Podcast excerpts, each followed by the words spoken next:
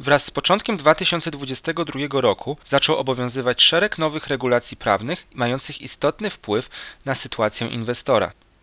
Nowe regulacje dotyczą m.in. zgłoszenia budowy i realizacji małych budynków mieszkalnych jednorodzinnych.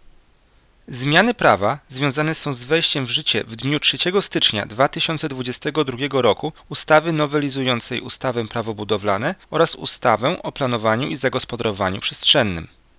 Podstawowa zmiana dotyczyła regulacji odnoszących się do budynków mieszkalnych jednorodzinnych, które po pierwsze są budynkami wolno stojącymi, po drugie posiadają jedno lub dwie kondygnacje, po trzecie ich powierzchnia zabudowy nie jest większa niż 70 m2, po czwarte ich obszar oddziaływania mieści się w całości na działce lub działkach, na których zostały zaprojektowane, a po piąte ich budowa jest prowadzona w celu zaspokojenia własnych potrzeb mieszkaniowych inwestora.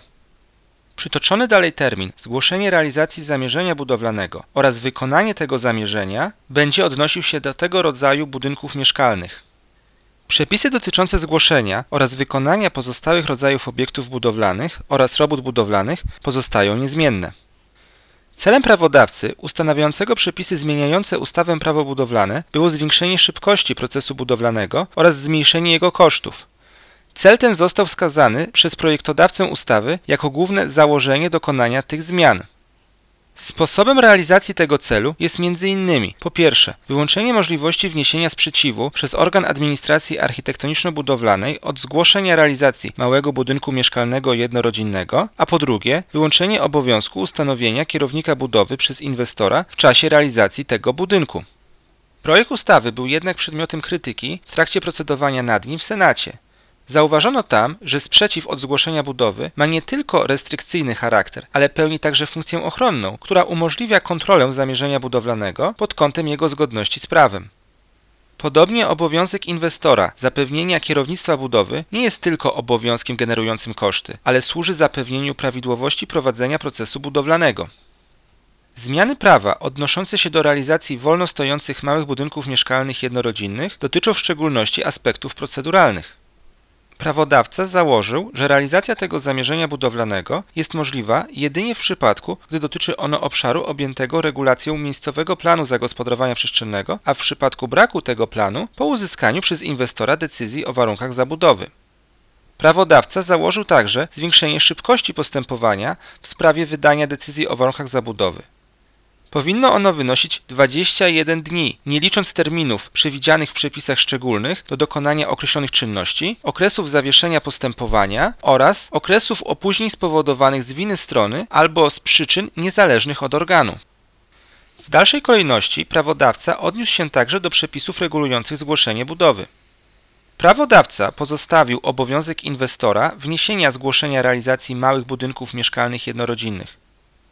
Skutkiem realizacji tego zamierzenia budowlanego bez wcześniejszego zgłoszenia będzie uznanie tego obiektu za samowolę budowlaną. Istota tego zgłoszenia jest jednak odrębna względem zgłoszenia wykonywania innych obiektów budowlanych.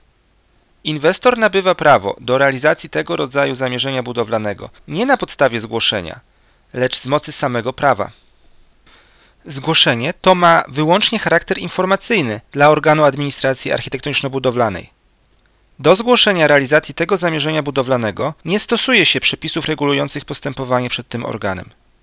Organ ten jest pozbawiony możliwości kontroli treści zgłoszenia, jak również możliwości wniesienia sprzeciwu od tego zgłoszenia, jeżeli naruszy ono prawo. Projektodawca ustawy uzasadnił wyłączenie kontroli prewencyjnej zgłoszenia przez organ administracji architektoniczno-budowlanej potrzebą ograniczenia czasu, jaki zajmuje proces budowlany, jak również prostą konstrukcją tego typu obiektów. Odmienna perspektywa tych zmian została przedstawiona w opinii przygotowanej w trakcie procedowania nad tą ustawą w Senacie. Zgodnie z tą opinią przepisy umożliwiające organowi administracji architektoniczno-budowlanej prewencyjną kontrolę wykonywania tego rodzaju obiektów pełniły także funkcję ochronną. Funkcja ochronna miała na celu uniemożliwienie powstania obiektów niezgodnych z przepisami techniczno-budowlanymi. Inwestor zgłaszając realizację tego zamierzenia budowlanego powinien dołączyć do zgłoszenia innymi oświadczenie, że planowana budowa będzie prowadzona w celu zaspokojenia własnych potrzeb mieszkaniowych. Oświadczenie inwestora powinno zostać złożone pod rygorem odpowiedzialności karnej, na wypadek, gdyby takie oświadczenie okazało się fałszywe. Zmiana przepisów odnosiła się także do prawnych aspektów organizacji procesu budowy. Ustawodawca postanowił, że inwestor realizując ten rodzaj zamierzenia budowlanego nie będzie miał obowiązku ustanowienia kierownika budowy. Ustawodawca pozostawił inwestorowi swobodę wyboru, czy chce, czy nie chce ustanowić kierownika budowy. Jeżeli inwestor sam zdecyduje się kierować budową, powinien załączyć do zgłoszenia realizacji zamierzenia budowlanego oświadczenie, że przyjmuje odpowiedzialność za kierowanie tą budową. Regulacja ta spotkała się z krytyką w trakcie procedowania jej w Senacie. Zwrócono tam uwagę, że inwestor nie jest profesjonalnym uczestnikiem procesu budowlanego, a zatem nie ma odpowiednich kwalifikacji co do oceny, czy realizacja zamierzenia budowlanego przebiega zgodnie z przepisami techniczno-budowlanymi. Zmiany prawa nie zmieniły sytuacji inwestora realizującego mały budynek mieszkalny jednorodzinny na etapie przystąpienia do jego użytkowania. Ustawodawca pozostawił bowiem wymóg kontroli zgodności tego rodzaju zamierzenia budowlanego z przepisami techniczno-budowlanymi na etapie wyrażania zgody na jego użytkowanie.